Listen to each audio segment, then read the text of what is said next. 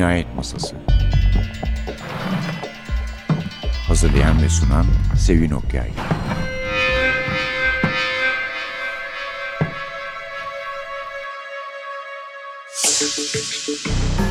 Merhaba, NTV Radyo'nun Cinayet Masası'na hoş geldiniz.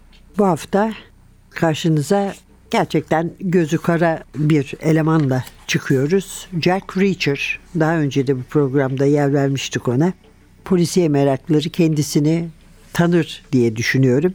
Gerçi Reacher bence yani polisiyeden çok gerilim kahramanını hatırlatıyor ama kitapların Lee Child'ın kitaplarının esrarı da gayetle yerinde bir dozdadır ve polisiye tarifine her bakımdan uyar. Neyse ki sadece kahramanının ne diyeyim vaktiyle bir askeri polis binbaşısı olduğunu fiziğiyle, karakteriyle, tavırlarıyla göstermesi hatta bir adım bile ileri gitmesi belki bana gerilim romanlarını hatırlatıyor. Evet, Reacher'ımızın burada yayınlanan son kitabı yoksa Lee Child adıyla yazan Jim Grant bundan sonra da Reacher kitapları yazdı ama onlar henüz Türkçe'ye çevrilmemiş. Bu adeta Reacher'ı tarif eden bir isim.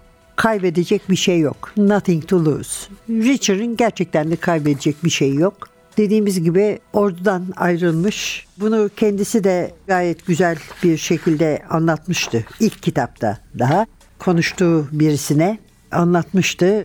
Demişti ki ilgim kesildi. 14 ay olmuş o zaman daha ilk kitapta ayrılalı ordudan.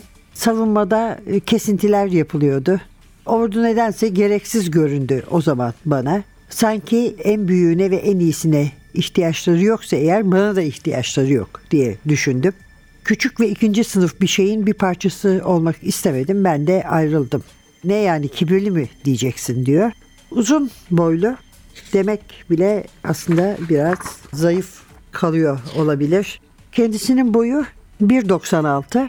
Basketçi için çok uzun sayılmaz ama normal bir insan için yeterince uzun bir boy. 127 santimetrelik göğsü var. 100 ila 115 kilo arasında çekiyor. Değişiyor yani. Bir 15 kilo oynuyor. Dev yani. Buz mavisi gözleri var. Kirli sarı saçları. Hemen hemen hiç yağ yok vücudunda. Hepsinin yerini kaslar almış. Fevkalade doğal görünüyor. Fevkalade doğal hareket ediyor. Duygularını asla yüzünden belli etmiyor. Yani benim zaman zaman kendisinin bir hayranı olarak bu duyguların varlığından şüpheye düştüğümde olmuştur yani böyle söyleyeyim. Hiçbir zaman da öyle egzersize falan meraklı olmamış. Yani bu vücudu egzersize borçlu değil.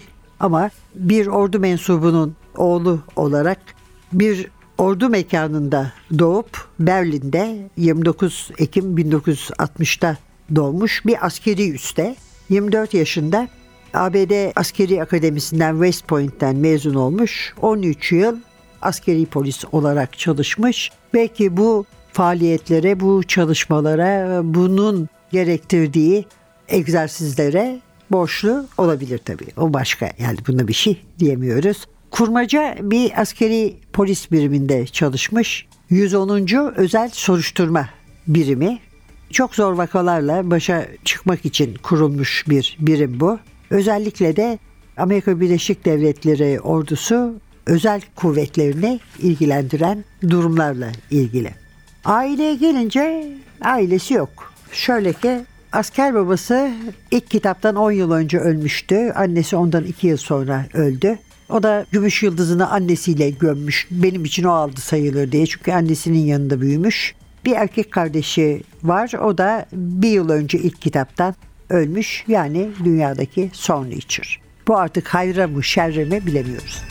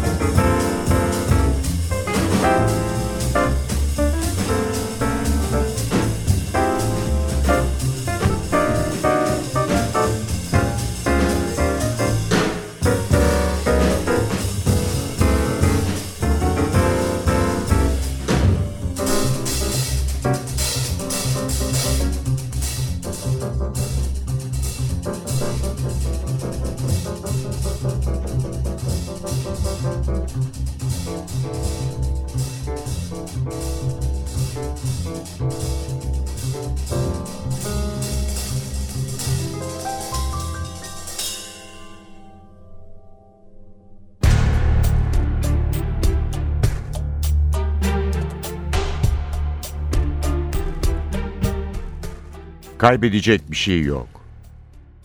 Bundan çok daha şiddetli sıcaklara alışkındı. Ama o kadar uzun süredir güneşin altında dolaşıyordu ki başı dönmeye ve kafası karışmaya başlamıştı. Çok güçsüzdü. 72 saattir yemek yememiş, 48 saattir su içmemişti. Hayır, güçsüz değildi. Ölüyordu ve bunun farkındaydı. Zihnindeki görüntüler birbirine karıştı. Nehrin akıntısına kapılmış bir kayık, çürümüş halatlarını çekiştirip koparıyor ve özgür kalıyordu. Her şeyi botun içindeki küçük çocuğun gözünden görüyordu. Ufaklık çaresizlik içinde gittikçe küçülen rıhtıma bakıyordu ya da kendini rüzgara kaptırmış bir uçaktaydı. Tüm ağırlıklarından kurtulmuşçasına gittikçe yükseliyordu. İçerideki çocuk yerde oradan oraya hareket eden minik insancıklara bakıp el sallıyordu. Başları yukarıda, kendisini izleyenlerin ise yüzleri endişeyle kasılmıştı. Sonra görüntüler kaybolup gitti. Artık kelimeler daha önemliydi. Bu çok saçmaydı. Çünkü daha önce kelimeler ilgisini hiç çekmemişti. Ama ölmeden önce hangi sözcüklerin kendisine ait olduğunu bilmek istiyordu. Hangileri ona uygundu? O çocuk muydu, yetişkin mi?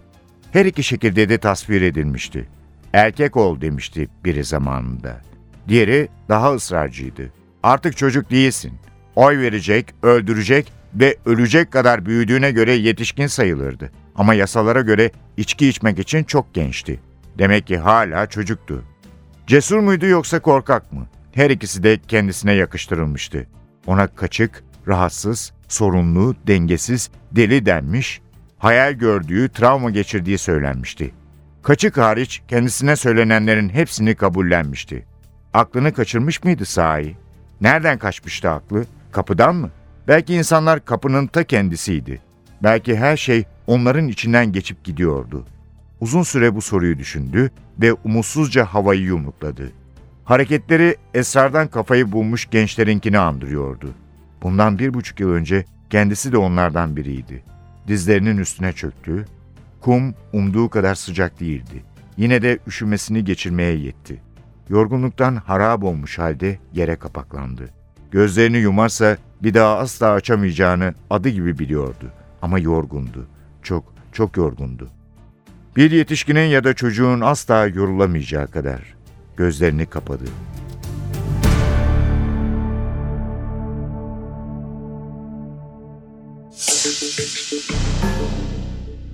Evet, bir Jack Reacher romanı. Kaybedecek bir şey yok. Nothing to Lose. Artemis'ten çıktı Zeynep Heizen Ateş'in çevirisiyle. Şimdi başında biraz şaşıracaksınız çünkü pek bir Reacher romanı girişine benzemiyor. Ama çok çok sayfalar sonra belki 100 sayfa sonra bu baştaki bölümü neye işaret ettiğini de göreceksiniz. Zaten biliyorsunuz detaya e, düşkün olan yazarımız nedensiz hiçbir şey yazmaz kitabın içinde. Evet şöyle diyor kitabın arkasında. Amerika'da iki küçük kasaba. Aralarında 20 kilometrelik boş ıssız bir yol. Jack Reacher yürüyor. Tek istediği kahve. Polisler çıkıyor karşısına. Serserilikten gözaltına alınıyor. Kasabadan sınır dışı ediliyor.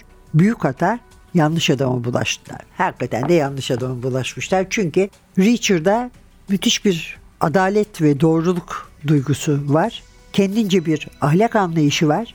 Bunun dışına çıkan tırnak içinde kötü adamlara ama sayden kötü adam demek istiyorum. Karşı hiç acıması yok ama hiç acıması yok. Ve kendi adalet duygusu tatmin olana kadar bir şeyin dibini nedenini bulana kadar da asla vazgeçmiyor. Gayet iyi dövüştüğü, cüstesi müsait olduğu için kimseden de korkmuyor. Bir de düşüncelerini de asla saklamıyor. Şimdi bu yol iki kasaba arasından geçiyor. Hope ve despair yani umut ve umutsuzluk. Despair çok insana kasvet veren, için böyle boğan, canını sıkan türden bir kasaba. Burası bir fabrika kasabası. Yani herkes bir fabrikada çalışıyor. Dolayısıyla hepsi her şeylerine fabrika sahibine borçlular. Onun iki dudağı arasında istikballeri. Gerçi yakınlarda çalışabilecekleri yerler var ama hepsi kasabada kalmış. Çok tuhaf bir şekilde birbirlerine bağlılar. Onları bir arada tutan bir şey var. Ne olduğunu bilmiyoruz. Sadece fabrika sahibinin çok dindar bir adam olduğunu biliyoruz. Richard polisler gelip de onu götürüp işte öğrenince bilmem kaç yıl önce ordudan ayrılmış. Şimdi yanında da pek fazla bir şey taşımıyor. Para taşıyor. 9 11'den sonra 11 Eylül'den sonra da süresi geçmiş bir pasaport taşımaya başlamıştı. Yani öyle dolaşıyor. Üstündekiler kirlenirse ucuza yeni elbiseler alıyor, giyiyor. Büyük ihtimalle üstündekileri de çöpe atıyor. Hiçbir şeysi yok yani. Onun maddi olarak bağlayan hiçbir şeysi yok. Otobüsle, otostopla ya da yürüyerek dolaşıyor. Çünkü arkasında kayıtlardan bir iz bırakmak istemiyor. Ama bütün çocukluğu Amerika dışındaki başka ülkelerdeki askeri üslerde geçtiği için çocukluğu, gençliği ve sonraki çalışma hayatı da Amerika'yı kendi ülkesini tanımak için Amerika'da dolaşıyor. Despair'den atılınca birden meraklanıyor. Gerçi Hop'a gidiyor. Hop'ta Warren diye bir hanım var polis. Vaughan'dan yardım görüyor ama orada kalmaması için de hiçbir neden yok. Ne var ki Despair'den niçin atıldığını bilmek istiyor.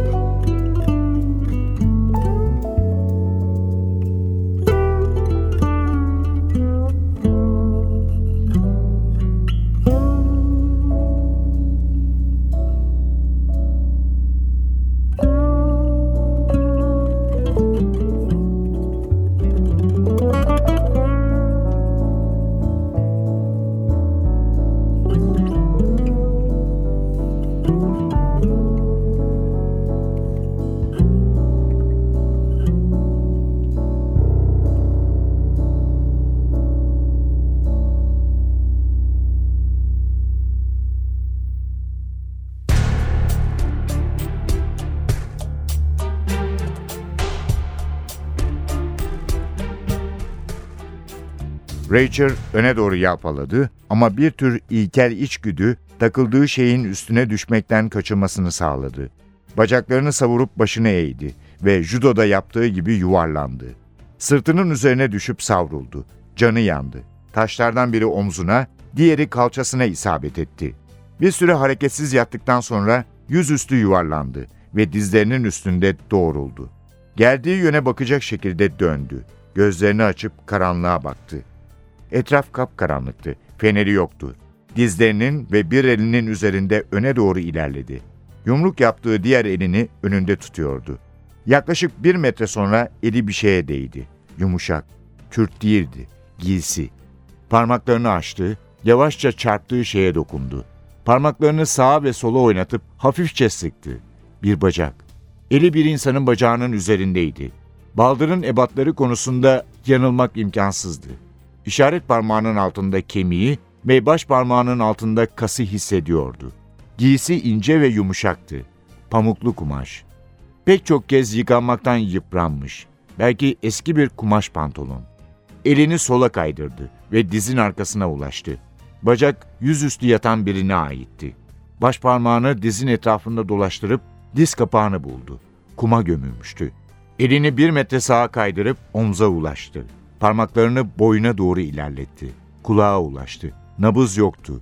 Vücut soğumuştu. Gecenin soğuğundan daha sıcak değildi.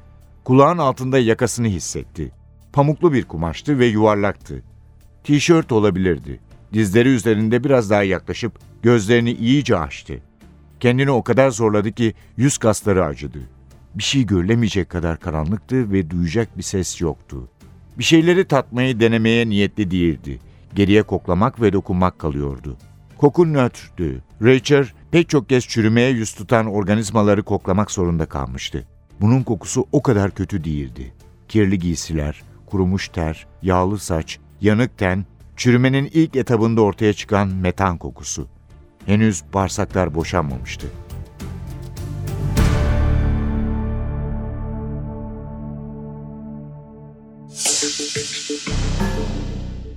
Evet ve böylece Jack Reacher'ımızın Hop'taki sayılı günleri çünkü Vaughan'a ne kadar dostça davransa Vaughan'ın da kendine göre bir sırrı olsa ve öğrendiği bu sır Reacher'a benzer tecrübeleri, benzer yerleri hatırlatsa bile gene de fark kalmayacak orada. Hiçbir yerde kalmadı şimdiye kadar.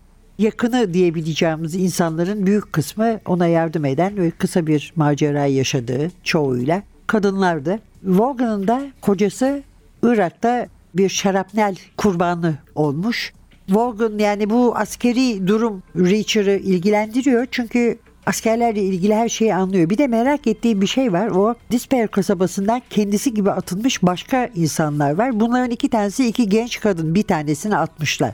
Öteki de ama Disper'e gitmemiş Hop'ta gelmiş bekliyor Umut kasabasında yani. Dolayısıyla bunların beklediği genç adamların başına neler geldiğini, o genç adamların oraya niçin gelmiş olduğunu, her akşam fabrikadan kalkan özel uçağın nereye ne götürdüğünü bütün bunları merak ediyor. Çok meraklı bir adam. Çok da güzel diyalogları vardı doğrusu. Bir yerde mesela kendisini yakalamaya gelen dört tane polise çünkü bu yakalama ilk akşamda kalmıyor. Bu tabii mütemadiyen Disper kasabasına gittiği için onlar da yakalamaya çalışıyorlar gene. Onları şöyle diyor. Bu teşebbüsünüz diyor içinizden üç tanesinin dördüncü tarafından hastaneye götürülmesiyle sonuçlanacak. Değer mi diyor sizce yani bu tutuklamayı yapmaya bunlar diyor. Ve gerçekten de buna benzer şeyler sık sık karşımıza çıkar Reacher'ın maceralarında. Evet, Reacher'ın kitaplarından ben söz edeyim size biraz da. Türkçe'ye çevrilenler bir tanesi bu tabii. Kaybedecek bir şey yok. Bir tanesi birinci kitabı Killing Floor, Öldüren Kumpas. 1997 tarihli Mart'ta çıkmış. Ondan sonra epey bir süre çevrilmemiş. The Enemy'yi çevirmişler. Düşman. Bu ilk kitaptan yani Killing Floor'dan önceki dönemi anlatan bir kitap. Nisan 2004'te çıkmış. Dizinin 8. kitabı. 8. kitaba gelince dönüp geriyi anlatmış. Bu da Türkçe'ye çevrilmiş. Bir tane daha var. Gun Tomorrow. Bundan sonra çıkan kitap aslında Yarın Yokum. 2009 kitabı. Yani pek de sıralı çıkmamış ama bu Artemis'ten tabii ötekiler neredendi başka bir yayın evinden de Artemis mi aldı? Onu bilemiyoruz tabii.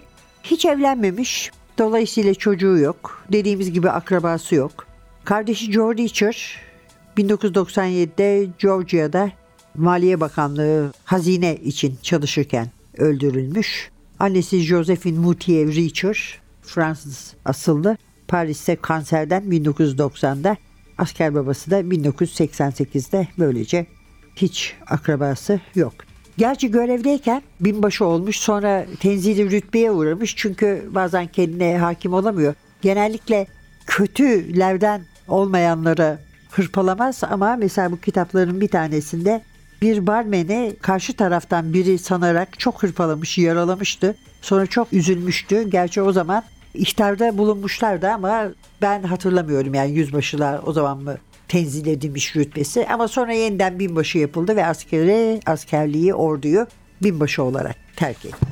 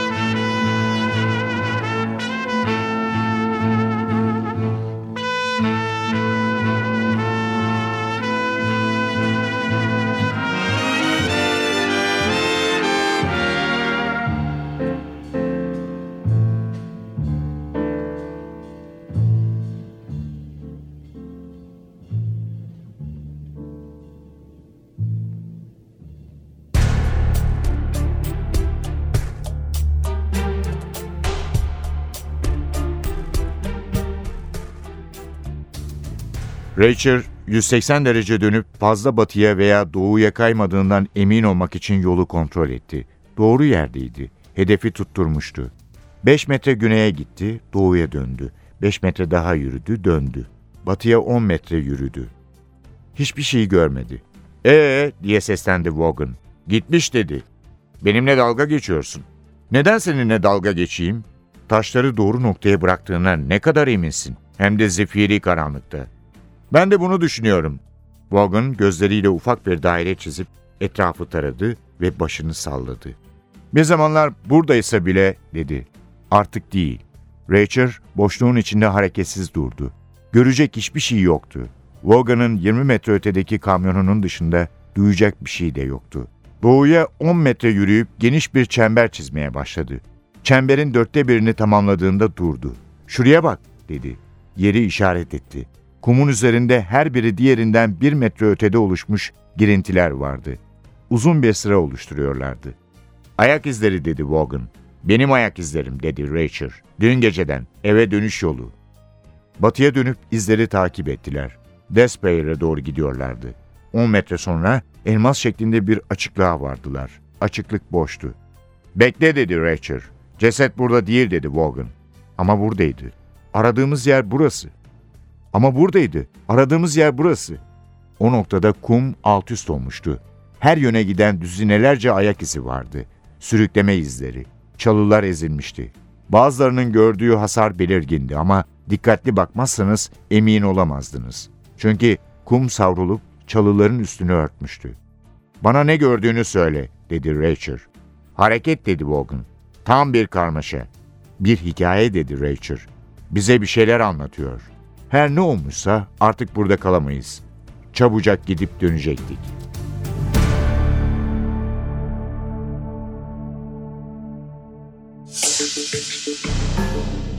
Gelelim yazarımıza. Lee Child yani Jim Grant. Lee Child 6 yaş büyük kahramanından İngiliz 1954'te doğmuş. Tolkien'in gittiği okula bir burs kazanmış. Hukuk okudu. Yarım gün olarak yarım zamanlı tiyatroda çalıştı. Sonra da Granada televizyonuna girdi Manchester'da ve çok uzun bir süre 18 yıl orada çalıştı. Brad Said Revisited, The Jewel in the Crown, Prime Suspect ve Cracker gibi üç tanesini izlediğimiz ve çok beğendiğimiz dizilerde çalıştı. Sonra da atıldı. Bunu çok güzel bir şekilde anlatıyor kendisi. İşten atıldıktan sonraki güzel hayatım diye. Çok çok bir buçuk yıl önce falan bunu bir kere daha okumuştum sanıyorum. Diyor ki 2009'da yazmış bunu iki yıl önce. Sevdiği bir iş buldu. Ömür boyu orada çalıştı. Ben de aynı şeyi yapacağımı sanmıştım. İlk bölümü yaptım. Üniversiteden mezun olduktan sonra bir televizyon şirketine girdim. Gördüğümü çok sevdim. Ömür boyu çalışmak üzere yerleştim. Harikaydık. Neredeyse 20 yıl boyunca Masterpiece Theater parçaları yaptık. Aldığımız emileri koyacak yer bulamaz hale geldik. Bir film bölümü açtık. İki Oscar aldık ilk filmimizde. Ve ben nispeten yeni olduğum halde işte en üst düzeyden yönetim kurulundan iki kademe aşağıdaydım sadece. Eski eğlence dünyası insanları sahibiydi bir şirketin. Aile gibi yönetirlerdi. Biz de onlara ailemizmiş gibi tepki verirdik. Birbirimizi kollardık.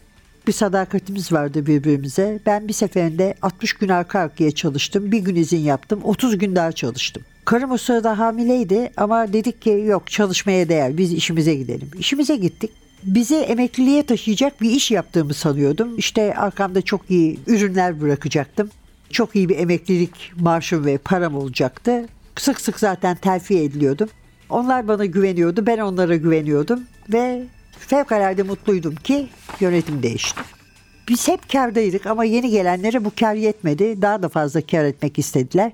Gereksiz masrafları kısmak istediler. Ben maalesef bir masraftım, beni de kestiler. Önce öfke ve hayal kırıklığı duydum. Ailem parçalanmıştı. Sonra korktum. Yani hani felaketten bir marş uzakta diye bir düşünce vardı ya. İşte aynen öyleydim. Ve 39 yaşındaydım. Yakında 40 olacaktım. Ne yapacağımı bilemedim. Oysa mücadele de etmeyi seven bir insanım. Sonra patron istemediğime karar verdim bundan sonra. Dedim ki ne yapabilirim ben eğlence dünyasında kalmak için. Sonunda gerilim kitapları, polisiyeler yazmanın eğlence dünyasının en iyi şekli olduğuna karar vermiş ve yazmaya başlamış. Ailesi de desteklemiş hakiki ailesi ve böylece kahramanını yaratmış Jack Reacher'ı. Bütün kitapları onun üstüne. Bu Reacher'ın ne demek olduğunu da isterseniz hemencik söyleyeyim her ne kadar Hasan bana işaretler ediyor olsa da. Reach uzanmaktan geliyor. Reacher da uzanan. Uzun boylu Lee Child da kahramanı gibi bir gün süpermarkettelermiş. Karısı demiş ki bir yaşlı hanım uzanamadığı bir şeyi istemiş bundan. Öyle bir iş varmış zaten yani yaşlılar, sakatlar, uzanamayanlar için yukarıdaki, uzaktaki zor alınan şeyleri alan insanlara reacher denirmiş süpermarketlerde. Karısı demiş ki ya bu kitap işi tutmazsa üzülme. En azından süpermarkette reacher olarak rahat rahat iş bulursun demiş. Reacher diyor kendi kendime. Güzel isim ve Jack Reacher'a bu adı bunun için vermiş. Evet efendim hiçbir şikayetiniz olmaz sanıyorum. Bunu okursanız gerilim sevenler de polisiye sevenler de aynı keyifle okuyabilir. Efendim başka bir programda birlikte olmak üzere mikrofonda Sevin Masada Hasan. Hepinize iyi günler dileriz. Jag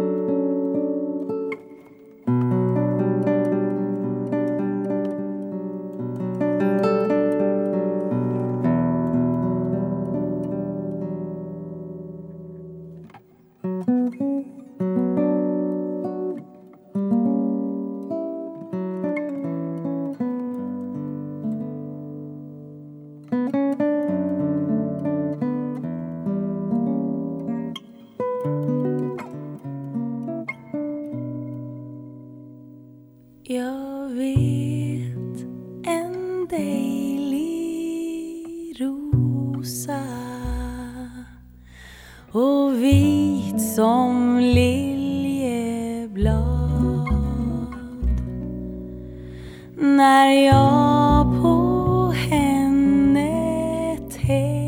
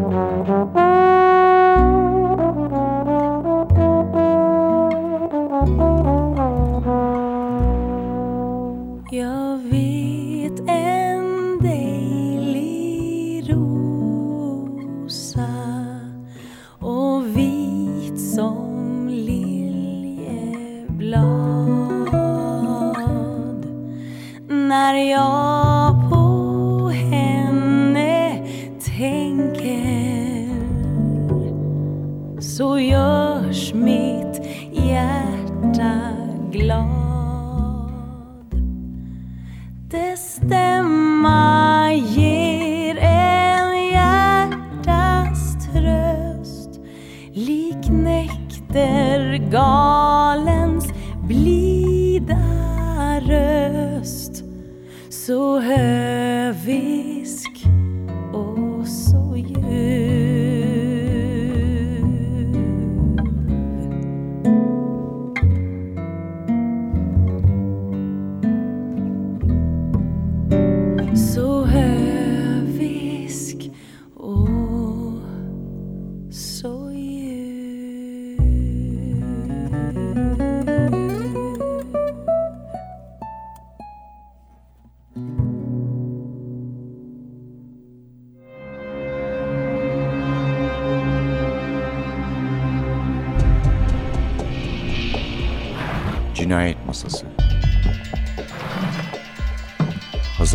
sunan Sevin Okyay